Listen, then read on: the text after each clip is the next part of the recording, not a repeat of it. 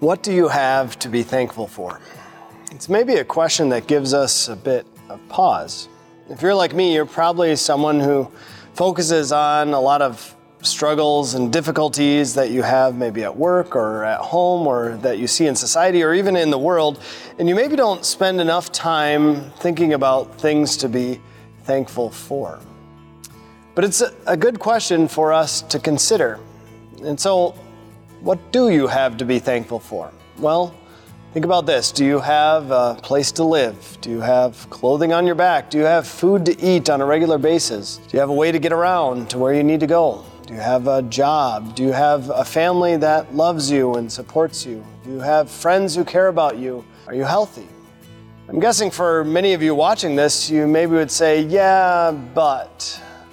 Yeah, I have a family, but they could care about me more. Or I have some friends, but I could use more friends. Or I do have a place to live, but I would certainly enjoy a nicer place or a better job or all of those things.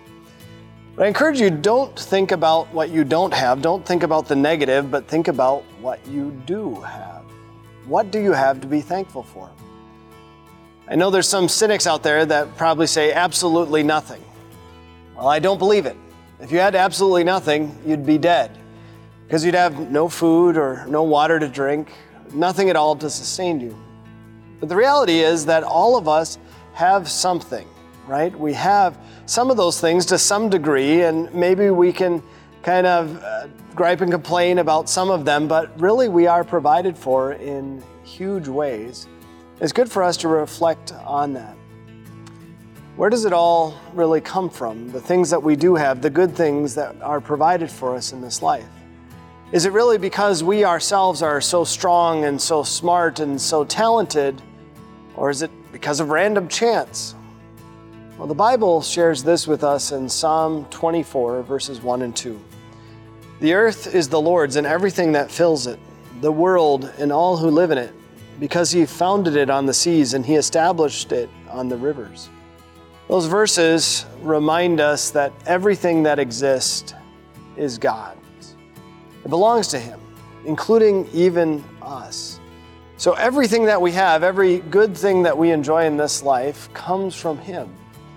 And so we have a lot to be thankful for, and we know who we should be thanking God. He encourages us to do that as we offer prayers of thanksgiving to Him, as we speak His praises as we bring our offerings to carry out His work, as we show our appreciation, our generosity, and care for other people as well.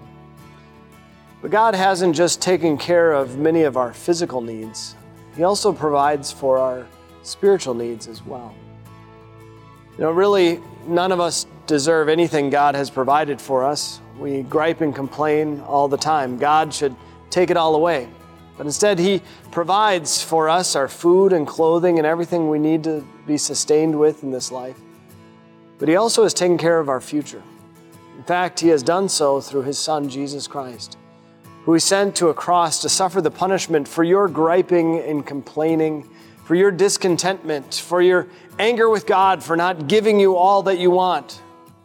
He's paid for it all in Christ, and He has guaranteed you a future with Him forever in heaven in a place where every need is taken care of, not like here, but it's perfectly taken care of in every way, where there'll be no more need, no more want, forever with Him in heaven because of Christ. So I encourage you this Thanksgiving to reflect on the things that you have. Not all the bad things going on in your life, but the good things. The good things that God has provided you with not the least of which is eternal salvation, which is yours through his Son, Jesus Christ. Amen. Today's message is brought to you by Pastor Matthew Moldstad. We encourage you to share this gospel message with your family and friends. You can find this devotion and many more at peacedevotions.com.